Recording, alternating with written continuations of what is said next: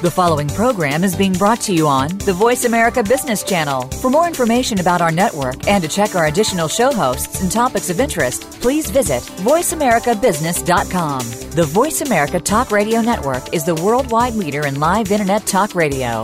Visit VoiceAmerica.com. The views and ideas expressed on the following program are strictly those of the host or guests and do not necessarily reflect the views and ideas held by the Voice America Talk Radio Network, its staff, and management.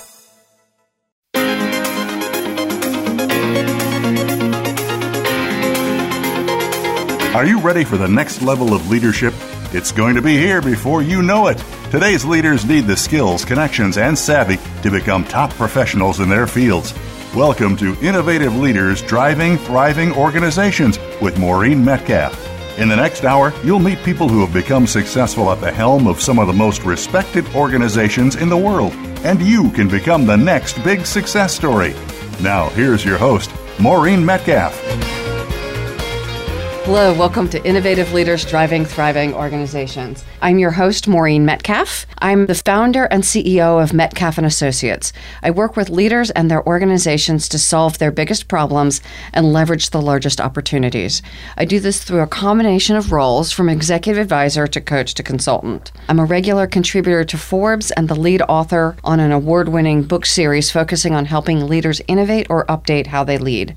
I'm also an adjunct faculty member on university universities in the US and Germany. Today, I'm delighted to have Mike Sayer as our guest. He is the transformation practice lead for Metcalf and Associates. Mike loves tackling great leadership challenges that require a high level of business acumen and experience, an inquisitive and open mind, a collaborative leadership style, and people development to sustain increasing momentum. He's led small, privately and publicly held technology companies, cybersecurity software, e commerce payments, and electronic manufacturing services, as well as larger, more traditional manufacturing companies through successful transformations. So, the Innovative Leadership Show is intended to focus on helping leaders who are already either emerging or in significant leadership roles update how they lead. If we're truly facing the amount of technology changes that are forecasted, so according to Ray Kurzweil, about 20,000 times more technology change in the century of 2000 to 2100, then we as leaders really need to look at how do we as individuals just metabolize that rate of change, and then how do we lead our organizations. So imagine that in 50 years, our life expectancy is 110 years. What's it going to look like in the workforce when we have people applying for jobs who are 95? We talk now about the challenge of millennials and managing the greatest generation at the same time. That gap isn't anywhere near what we're going to face as leaders. Just imagine the HR department and how we're going to manage insurance and, and all of the nuances of leading such a diverse workforce just as one simple example. And so the aim of this program is really to help leaders add additional skills and competencies to their portfolio so they are better equipped to navigate these changes. So, to do that, we've invited a series of executives that I think are exceptional and also thought leaders and people who bring different tools and tried to create a suite of learning experiences for our listeners that will allow you to stay informed and I hope take something away from each show that you can actually implement in your daily lives, either at work or at home, that will help you continually innovate so that you never become one of those leaders who is exiting your job against your will because someone else identified that you were outdated. So, as part of the Executive Insight series, I invited Mike because he's transformed several companies, mostly building for sale or exit.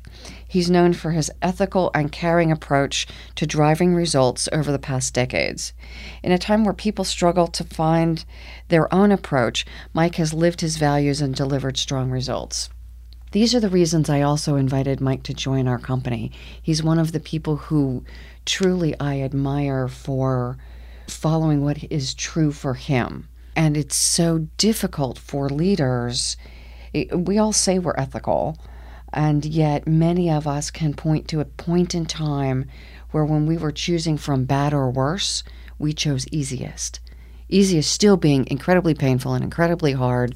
And yet we lacked that extra bit of courage and hoped no one would find out. Mike is the kind of guy who doesn't do that. Mike is the kind of guy who chooses hard and right over easier and more expedient. And for that reason, I really wanted to work with him more closely as part of our team. So, Mike, welcome. I'm delighted to Thank have you. Here. Thank you, here. for having me here this morning. This is great. So, tell us a little bit more about your approach in, in general and your approach to transforming organizations. So there, there, there's a lot goes into that, of course, and and I'll take a line from the James Cancer Center. You know, no cancer is routine, no transformation is Mm, yeah. routine either. Of course. they're all different. So I tend to start any such engagement or entry in, into a into a new company by letting everybody know how I work. You know, I, I have, you know, a certain set of guidelines that I sort of always follow, and, and I expect others to follow as well, but I tell them that up front because I don't want them wasting time guessing about what I'm thinking. And so that whenever there's a decision to be made, uh, whether I'm there or not, they know where I'm going to go. And uh, I think that saves a lot of time uh, and gets everybody out of the gate a little more comfortable. So I'm very transparent uh, to begin with.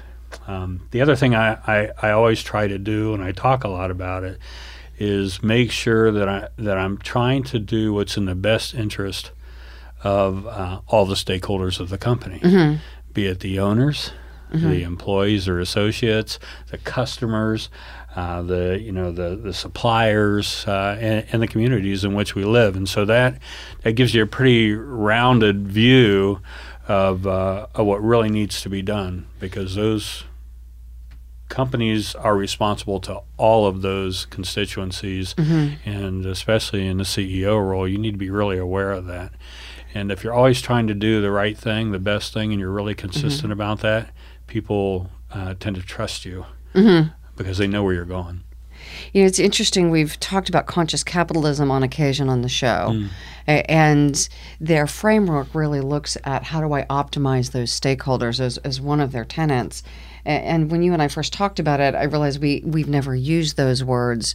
These are just your values, right? That Right. I mean, you know, since we met several years ago, uh, I've learned a lot about you know the theories and you know and the research and and uh, what people are thinking and talking about.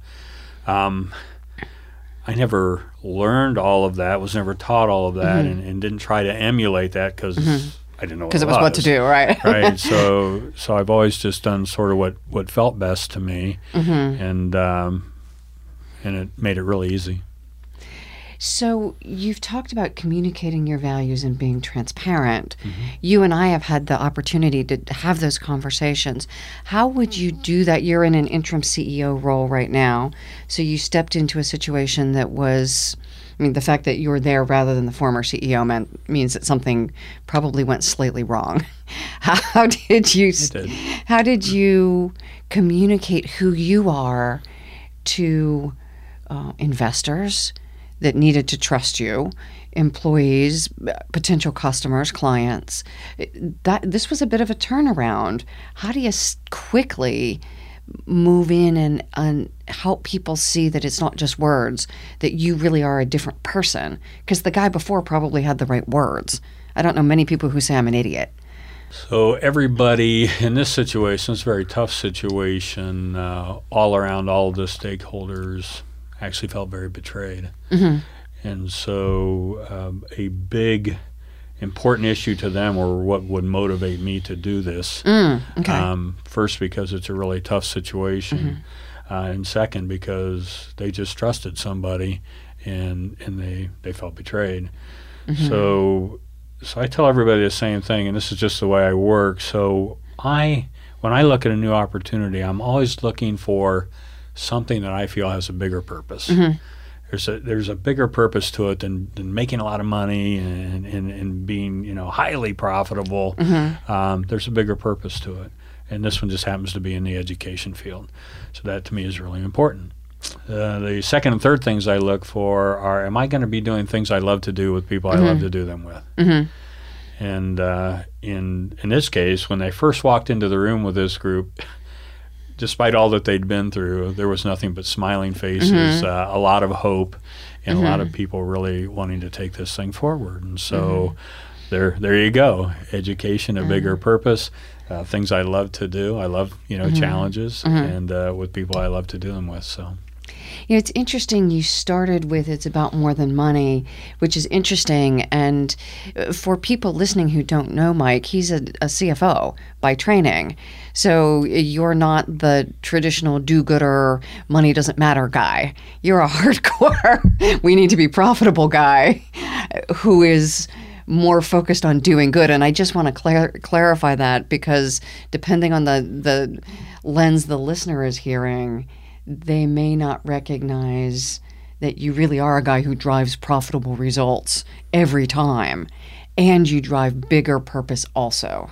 that's why investors and business owners get into business. Mm-hmm. They they need and they want to make money. Yeah. So you can't forget that. Mm-hmm. But they also can't forget that the way you get there is, you know, through the other stakeholders in the company. And that by taking care of them. Uh, well, Absolutely. and something to point out that one of our other colleagues is one who has consistently brought you into these CEO roles. Yeah. So, so you know, there are some people who go from position to position, and halfway through, you wonder who ever considered hiring that guy and thought it was a good idea.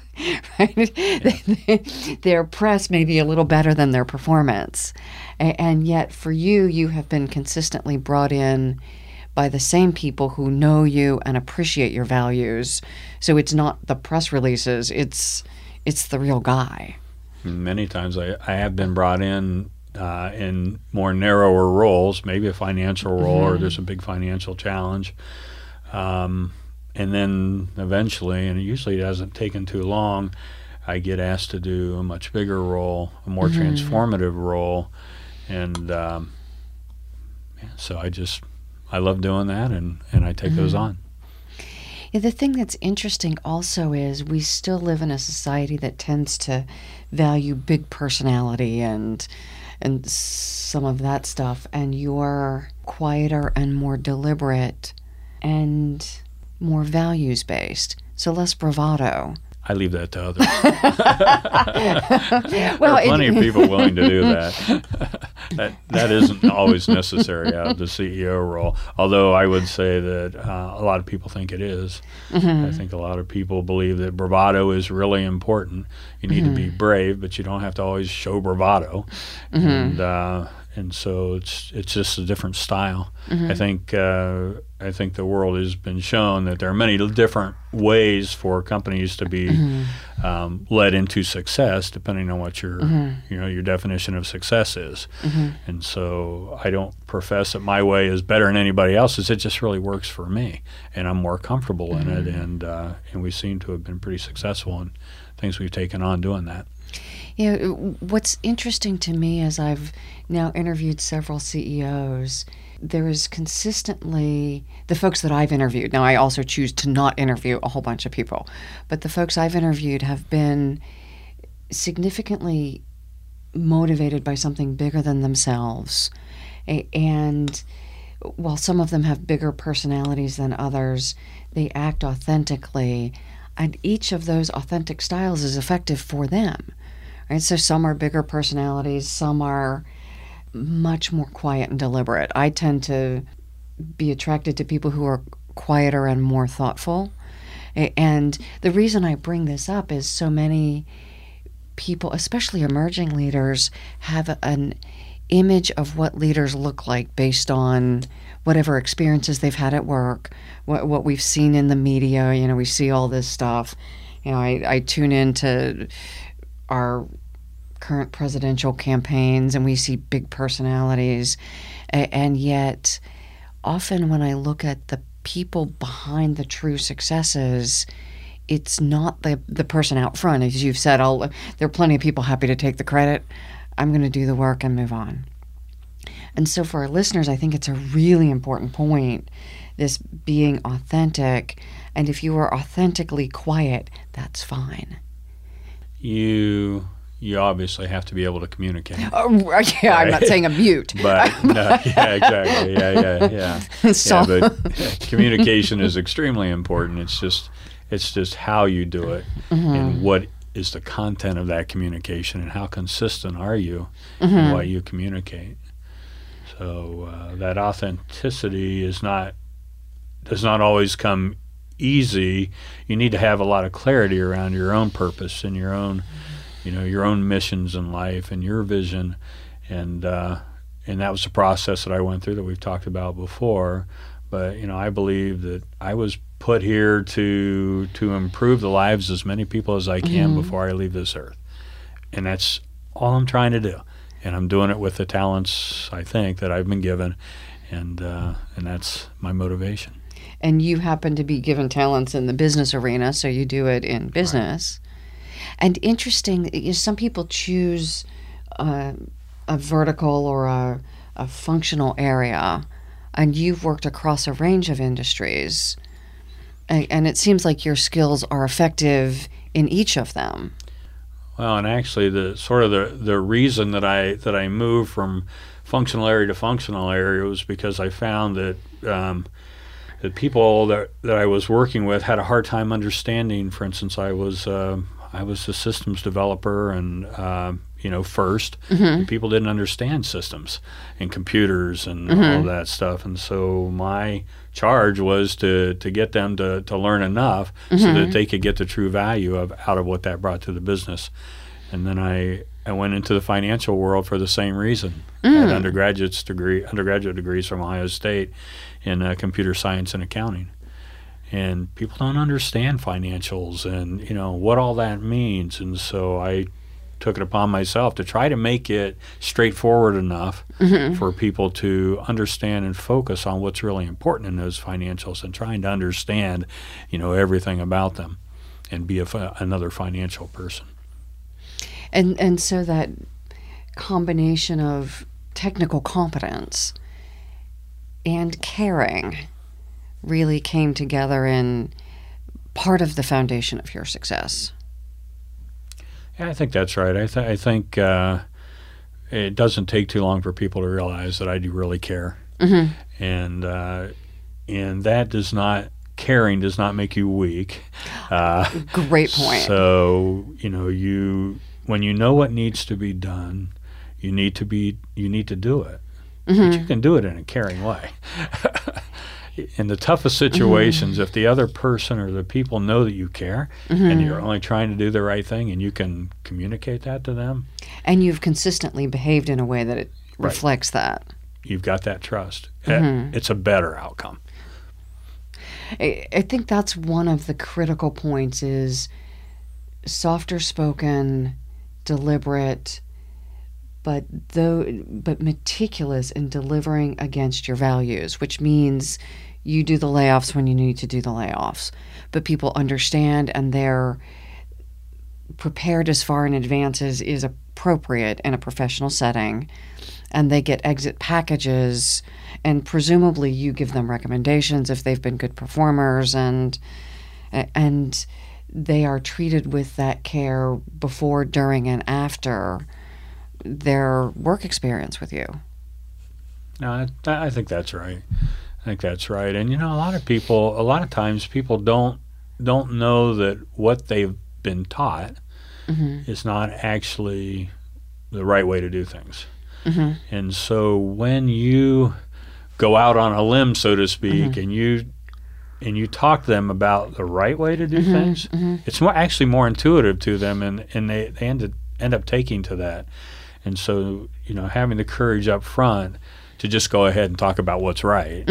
Um, a lot of times you'll find that, that people just had not had anybody talk to them that way before. And uh, and it's actually much easier for them then to make the change uh, and uh, and move forward on a better path. You know, it's interesting for me, both as a person who's been in business for a few decades now, um, to see the difference in how values ha- have evolved. You know, from the 80s and Chainsaw Al and that stuff that was big and um, big personalities and played up and all that to what we're doing now that that we really I think are seeing a transition and yet we're socialized to think something that is in our gut doesn't feel right but we're taught that's what successful people do and part of my hope here is to dispel some of that what I think is inaccurate information. Certainly, those people were successful for a period of time, highly successful, and yet what they left behind was havoc and chaos and injury to real human beings who had to go home and pull together the pieces after being laid off in a way that was not very human and and put themselves back together and go find a new job and deal with families and humiliation that wasn't necessary. So I'm sorry, we're going into a place that, that's emotional for me because, it, back to your point, I want to do as much good for as many people as possible. And when I see those kinds of behaviors that are just unnecessary, how do we correct that? So on this more somber note, we're Yeah, gonna yeah, got to break yeah. and give Maureen Yeah. something to Yeah, cheer her up.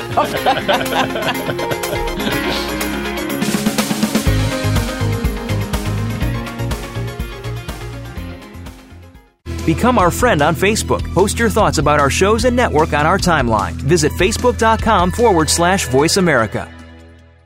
Metcalf and Associates is a management consulting and leadership development firm dedicated to helping leaders, their management teams, and their organizations implement innovative leadership and business practices to help create market differentiation necessary to thrive in this rapidly changing environment.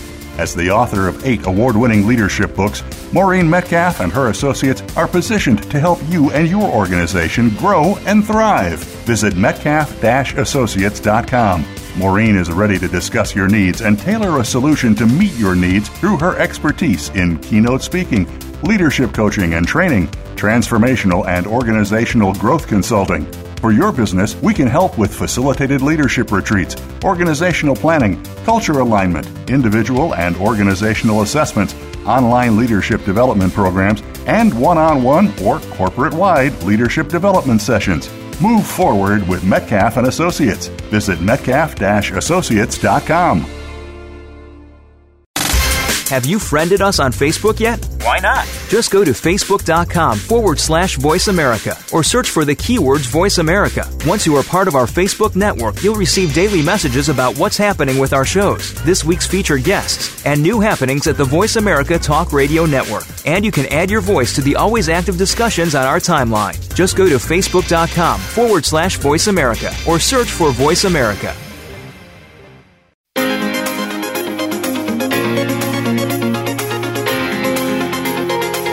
You are listening to Innovative Leaders Driving Thriving Organizations.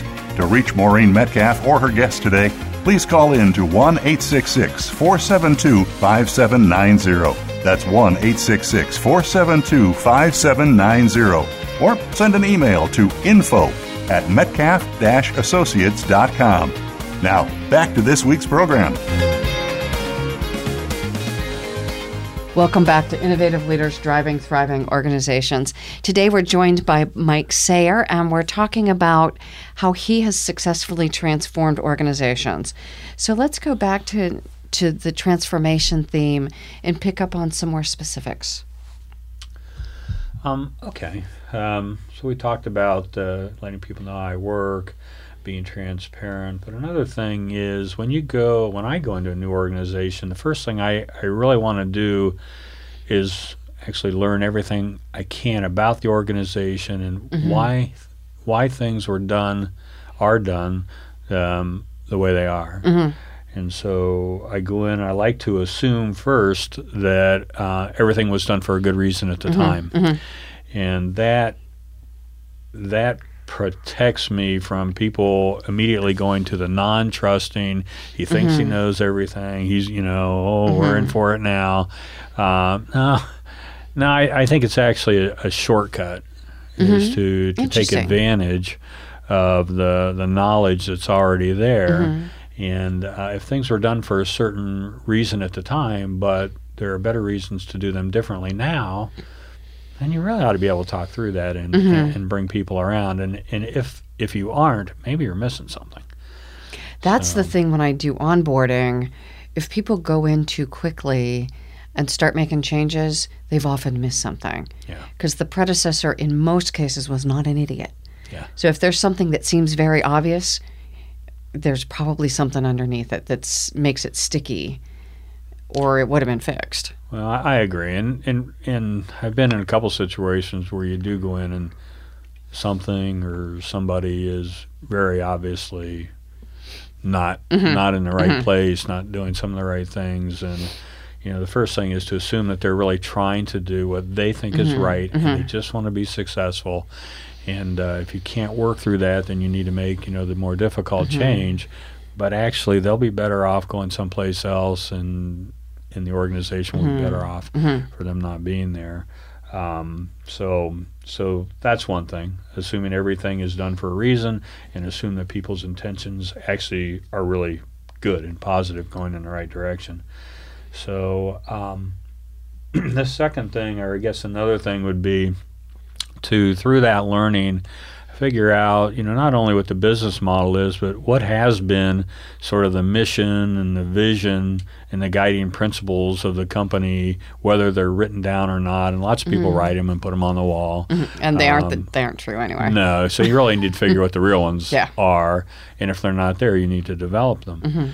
Um, in any case they need to be pretty consistent with your personal uh, mission vision uh, operating guidelines uh, because as a leader that leadership then becomes very natural.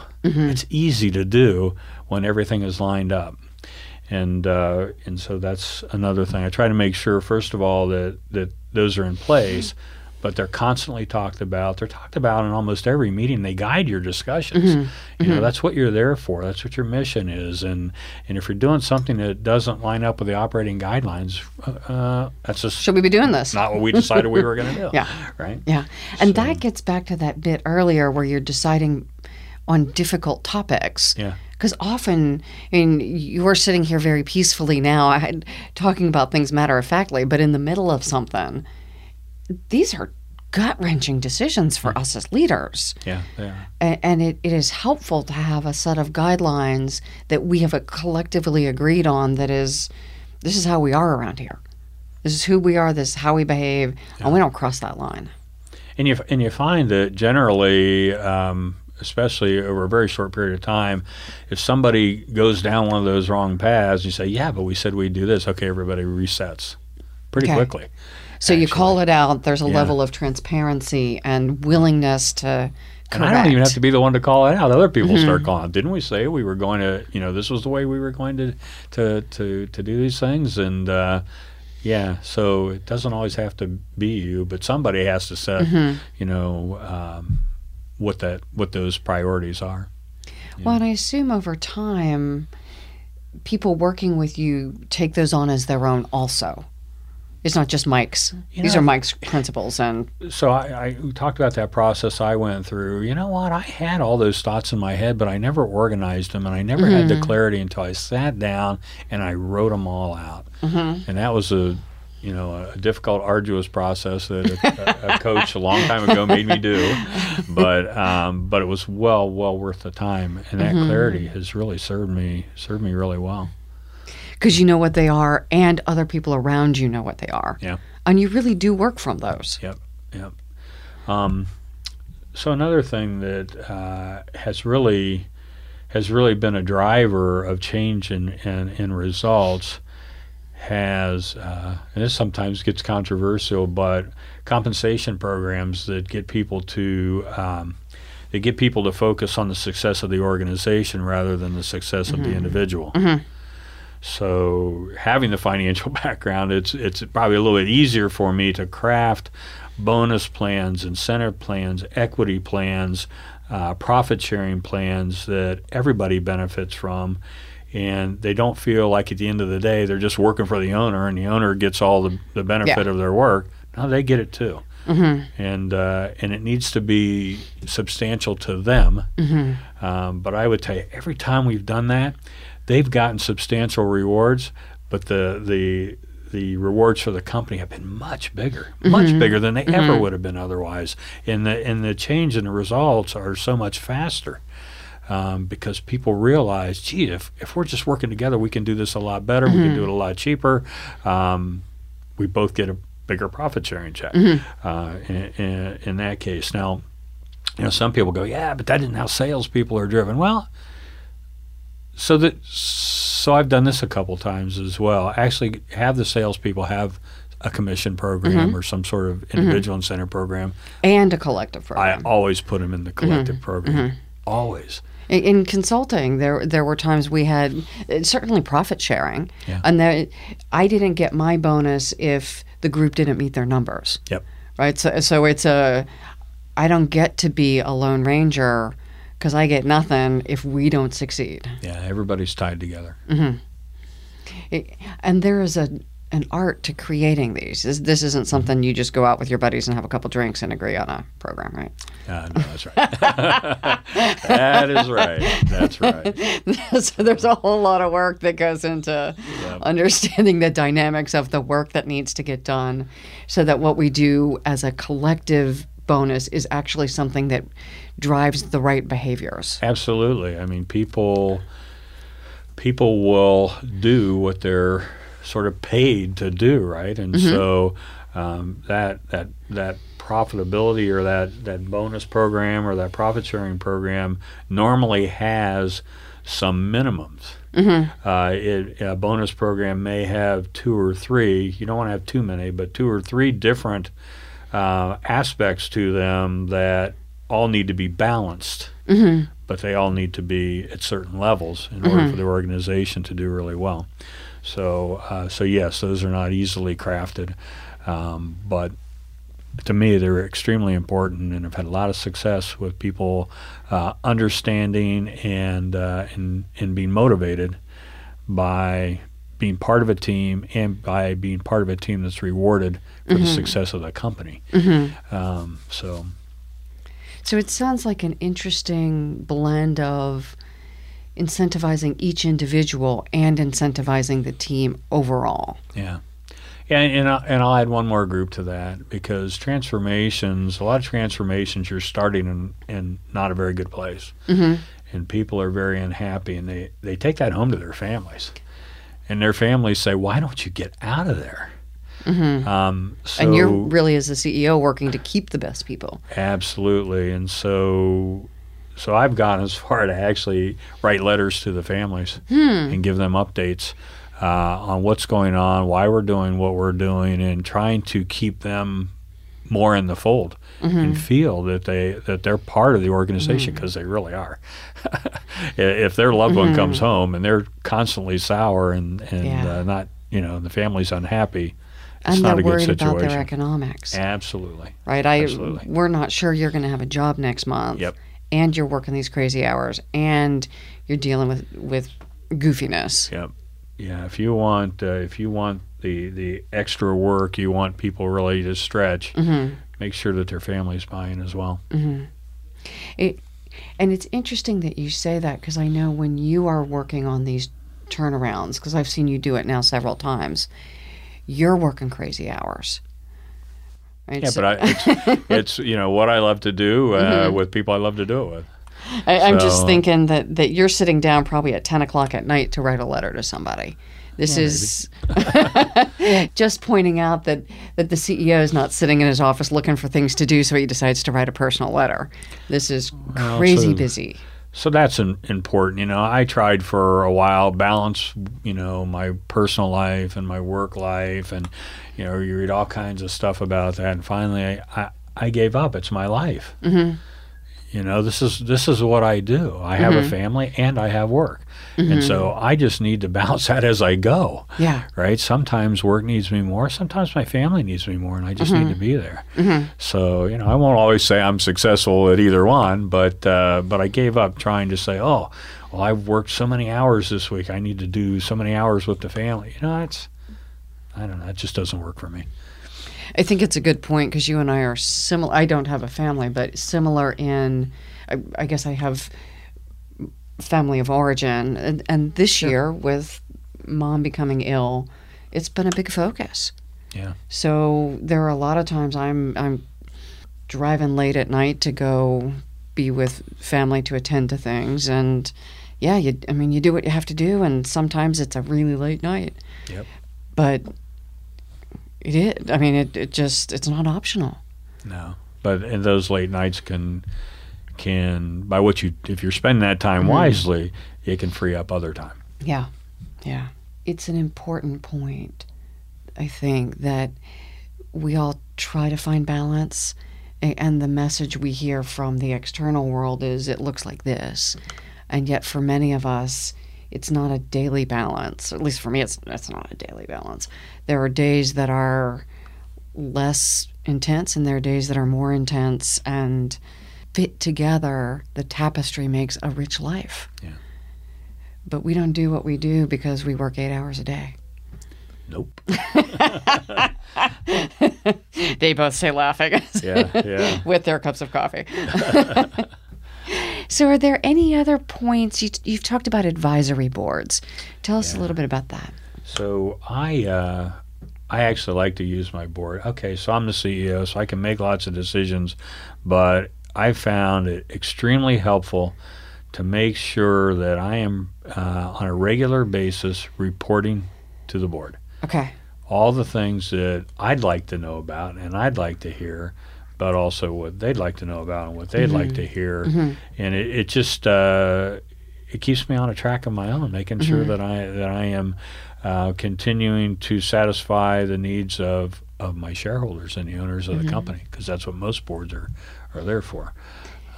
It's interesting because many people prep and prep and prep for the board, and it's like a beauty contest. Right, I get my nails done, and I'm sorry, I'm going off into. No, no, that's all right. Yeah, but yeah.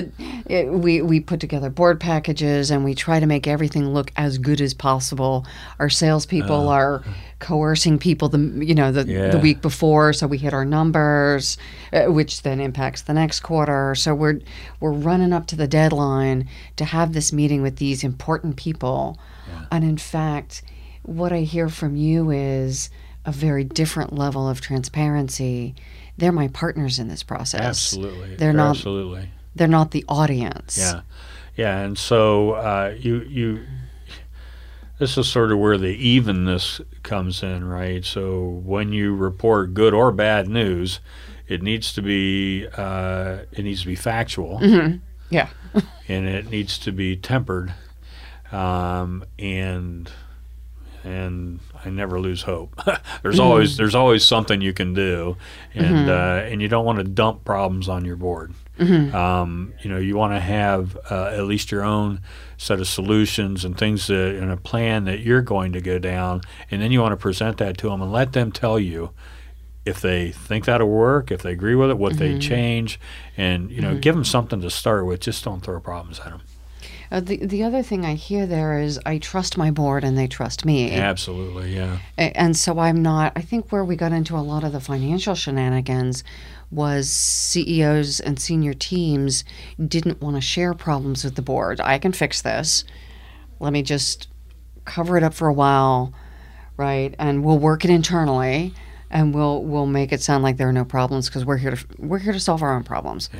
And yet the true connection to the board is a, a kind of partnership that I hear from you that I don't see from everyone. Probably today more than ever, your best board members um, want to know what's going on, course they and do. they can help you the most if they know what's going on. But they're they're legally and financially responsible by sitting in that board seat Mm-hmm. for, for things that go on in the company. So, uh, if you want the best ones, they want to know that they're going to know what's going on, and they're not going to be surprised. And so, Why would you sit on a board if you're not going to do anything? long there was a time when status uh, Yeah, I- I- yeah, sorry, that know, was a bit of a reasons, rhetorical but yeah, question. yeah. Yeah, but not so much anymore well, and the legal liability is huge. yeah absolutely So on that note, we're going to go to break, and we will be back with Mike Sayer for our third segment momentarily.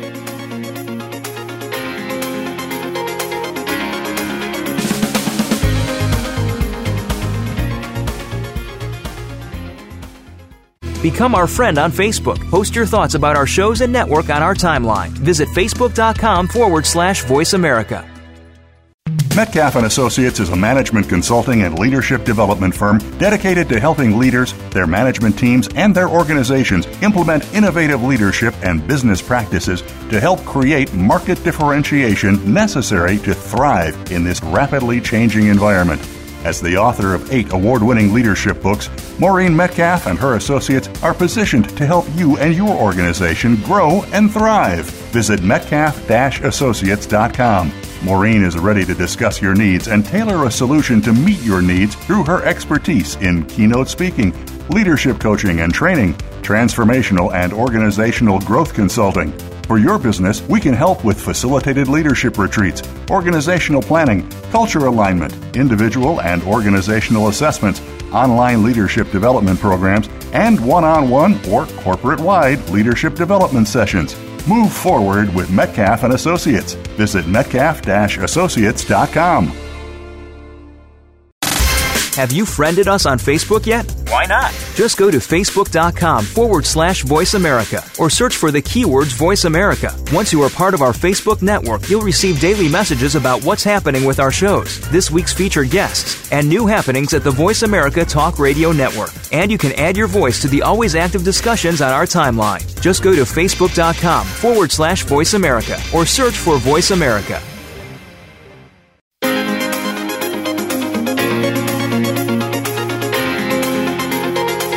You are listening to Innovative Leaders Driving Thriving Organizations. To reach Maureen Metcalf or her guest today, please call in to 1 866 472 5790. That's 1 866 472 5790. Or send an email to info at metcalf associates.com. Now, back to this week's program. Welcome back to Innovative Leaders Driving Thriving Organizations. Today we are joined by Mike Sayer, and he's talking about his experience turning around several organizations in roles starting at, often as CFO and CEO or president. So you've worked in these many organizations to help them scale for exit or turnaround. What are the common themes? There are a couple. So the, the the first one I often see, whether they've got something written down or not, is uh, lack of a vision, mission, guiding principles um, uh, that people can actually understand and live. But on top of that, I'd say focus.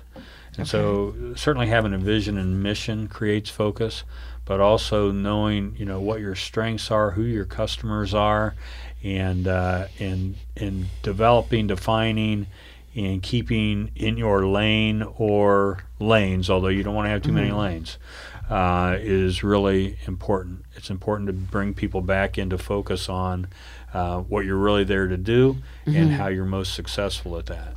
And cut out all the noise you can. And I would say that having a, a stated vision, mission, and guiding principles makes that so much easier because mm-hmm. there are so many things that people don't have to think about. Mm-hmm. Right. So when it comes down to something that really needs thought, they have time to think about it. And they've also got sort of a framework to think about it in. So the probably other I would say are lack of compensation plans mm-hmm. that people um, tie to tie to not only their performance but to the company performance, and uh, and feel like they're really part of what's going on. You know, not just from uh, hey buddy buddy, you know we're all in this together, but no, they actually. But you're a driving benefit. a fancy car and I'm right. not. They actually get a benefit from mm-hmm. it. So uh, you know, and, and we don't give people enough credit. You know, people understand that the you know the owner of the business and people who've taken mm-hmm. the risks that they've taken probably are going to make more money. Okay, they get that. Mm-hmm. But geez, do they have to take all the money? Yeah. yeah, yeah. So when I'm going to work every day and still need public assistance, yeah. it's broken. Yeah, yeah. So I, would say those are probably the two biggest, and I'd say mm-hmm. there there's nothing industry specific about them. Whether it's been in the electronic manufacturing mm-hmm. services company, it's been in the internet payments processing, uh, you know, cybersecurity software. You know, every company I've been in, mm-hmm. th- this stuff is pretty universal. So, biggest surprises biggest surprises. So probably that people just don't embrace change as much as they should as an, as just a part of life. Okay. It just is. I mean, even even companies that have been around a long time and they've got, you know, a lot of people who just sort of maintain things and keep Mm-hmm. things going. Eventually, things change. You know, they become irrelevant. They're not as Mm-hmm. vibrant an organization, and like it or not, those maintainers are going to have to find something else to maintain, Mm-hmm. and that's a lot tougher, right? Than, than just accepting and embracing, actually embracing the change Mm-hmm. in your organization and being part of that and and I would tell you that that's that's not just young people. Older people will do that too, if they understand you know why the change is taking place, and you make it uh, a good environment for them to to, to try things and not uh, have to worry about you know being perceived as being old and a fuddy duddy and can't change and you know and no, it's, it, that that's not age dependent. I think of, of new iPhones coming out and new technology. I would imagine, while I am not one of the people standing in line the first night to, to get that phone, Yeah. I would imagine it's not all teenagers. It is not. You have newest phones often. I've actually had the newest phone recently. So it's yeah, it's not age dependent. although it there may be a bias toward age. Right? That that young folks tend more likely to. So I think, and I'm a little bit older, so I would say, you know, you you know what you know, and you you can get sort of comfortable with that. Um, as fast as technology moves, you can get behind pretty quickly. And so, in order to make that change, you have to uh, you have to offer some way for those folks to quickly get up to speed enough that they can see and, and, and realize the advantages of the newer technology. I've talked to folks who, who have said, you know, so and so on my team, I don't think they have enough runway left in their career to ever get current again. So at one company, it was a larger company, probably a Fortune 1000 company. We, I went in and uh, and we decided that we needed to change all of the financial systems across this whole big company, with organizations you know around the world, and so I needed to put together a project team. And two of the people on my project team were two of the oldest financial, I mean, physically oldest fi- financial people, and people that nobody would have ever thought would have tackled a new technology, let alone be on the project team to uh, to implement it. And uh, um, gave them an environment to which to learn and to make mistakes and to figure it out. And they became leaders. They knew the business so well that giving them new tools uh, and, and allowing them the time to learn about them, understand them, and figure out how they would use them, oh, they were just so energized. It was really cool. Oh, how fun. Yeah. Well, and in that case, we, we just wrote a paper that's in to be published that looks at uh, what are the three primary constituents or perspectives we need in decision making. And one is just years of experience, right? That years on the planet actually matters. I may be brilliant, but if I'm 20, I don't have the perspective of how something's going to play out because I've not seen it play out. So the the other side of that is if you think you know too much, and yet you know everything already, and there's nothing. that, Yeah, you don't get Yeah, you're in trouble, right? because uh, what I like about working with millennials and younger Mm-hmm. people in general is they're they don't they're not constrained Yeah. You know, by all Yeah. of that experience, right? And so they'll want to try things that maybe you did see, you know, didn't Mm-hmm. work before, but you know what? Everything's different now. So don't, you can't automatically just jump to, ah, I tried that before, it didn't work. Huh. Think again.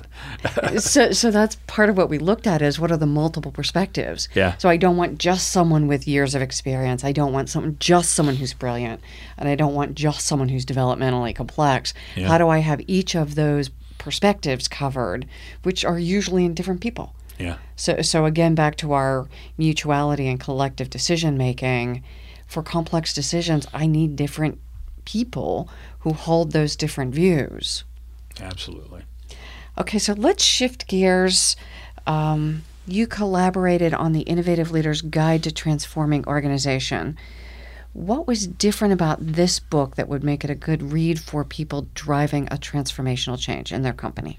You know, when when you gave me sort of the first rough draft uh, of the book, I actually was almost floored by how much of it were were things that that I had already been doing. I just, you know, I Actually, one of the companies was one of the companies we had both worked for. yeah, and I I had no, you know, I didn't know that all these things existed, and you know, and that people did them, and so, um, so seeing all of that in one place, and the, in this sort of way, I think the integrative, holistic uh, approach. Uh, You know, just like knowing all of your stakeholders and and you know taking that sort of 360 degree approach to that, uh, and really thinking through and having a lot of clarity in your vision, your mission, uh, those sorts of things. Um, I think I think anybody reading this book, especially with more of a traditional background, will really have an, eye- an eye-opening experience to other ways to doing things. Okay. Um, uh, number one, uh, but then in addition, one of the biggest challenges, and this is this is an area that I I wish I could have figured out sooner is uh, the sustainability of the transformation once Mm-hmm. you leave. Yeah, because Um, for people who are tran- focused on transformation, you transform and go to the next. That's You don't stay and run it. No, I. Yeah, You're a I- I transformation just, guy. I just don't, right? So, um, so how do you, how do you, and, and even if you've built, uh, you know, an awesome company and you're the founder and you're the CEO, many times when that person goes, nobody else had the level of knowledge, you know, had the thought processes uh, to really sustain that, and that's you know that's why a lot of times um, family-owned companies that only make it a couple generations, you know, that make it three or four generations are like, wow, that's unbelievable, right? So you really need uh, sort of a blueprint. You know, uh, for sustainability of these sorts of thought processes. So, I look, uh, you know, at that guide, and I said, "Wow, that's that's sort of the way I think. That's the way I do things. I could take that guide in any place that I'm in, and have you know uh, you know training around it. Um, you know, have the guide around so that people can actually learn. I, I believe that leaders are both born and developed. Right, there are Yeah, certain things that are born, uh, you know, you're born with, but there's a lot that can be developed. And uh, and so when I look at the sustainability of a transformation, you know, across uh, leaders, and you know, far into the future, you need blueprints, something that you can pass on. And I and I think that that we don't do a very good job, and I hadn't done a very good job in the past of having that blueprint. I do now. Thank you. You know, one, one of the, the vibrancy research, one of the things we've talked about is similar to what you've said, there are people who are absolutely brilliant and unconscious about it. Hmm. So they create an organization, but the unconsciousness means they haven't imbued the next generation of either family or of leaders to sustain that because they don't know what is the secret sauce. It's just how we do things around here. So as people change, you're not protecting that those specific pieces of brilliance that are unique to that organization. And to your point, what we really tried to create is more of a systematic approach that helps people identify. So it's a workbook Yeah. that it's it's not the unilateral guide. Yeah, sometimes we we as leaders think that people are just going to get everything by osmosis, and they they actually don't. Perfect. Thank you. So I'm going to go into wrap up and talk about some of the takeaways I've heard today from Mike. Vision, mission, guiding principles, and focus. So not it's not good enough to have vision, mission, and guiding principles. I actually need to follow them consistently. Use them every meeting, use them as my North Star. These are the foundations for which we make decisions. They need to be mine as the leader and that of the organization, and we need to be aligned. So there is consistency and reliability. Personal qualities, what I've heard is caring, trustworthiness. I, I'm doing a presentation on trust tomorrow, and what I heard from Mike was consistently those bullets in my presentation, which thank you makes my presentation more real at this moment.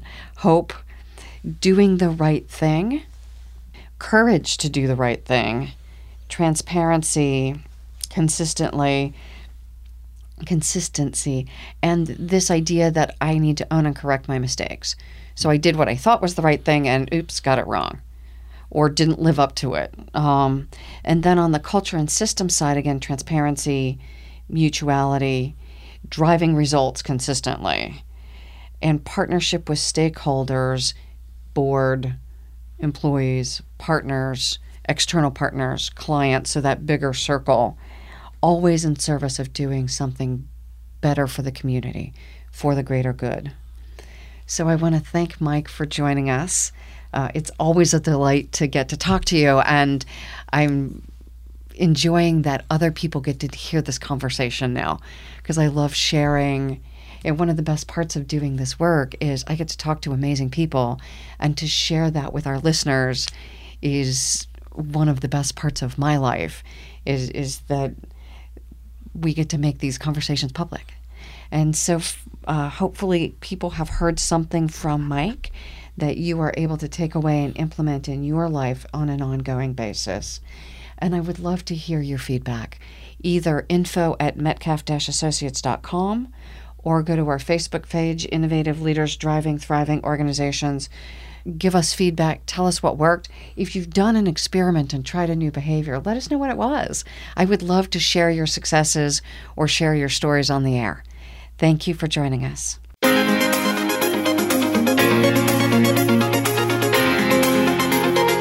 Thank you again for joining us this week.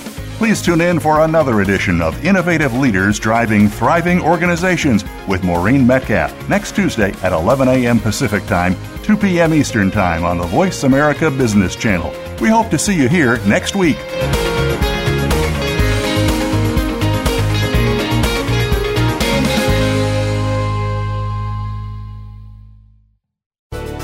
Thanks again for listening to the preceding program brought to you on the Voice America Business Channel. For more information about our network and to check out additional show hosts and topics of interest, please visit voiceamericabusiness.com. The Voice America Talk Radio Network is the worldwide leader in live Internet talk radio. Visit voiceamerica.com. The views and ideas expressed on the preceding program are strictly those of the host or guests and do not necessarily reflect the views and ideas held by the Voice America Talk Radio Network, its staff, and management.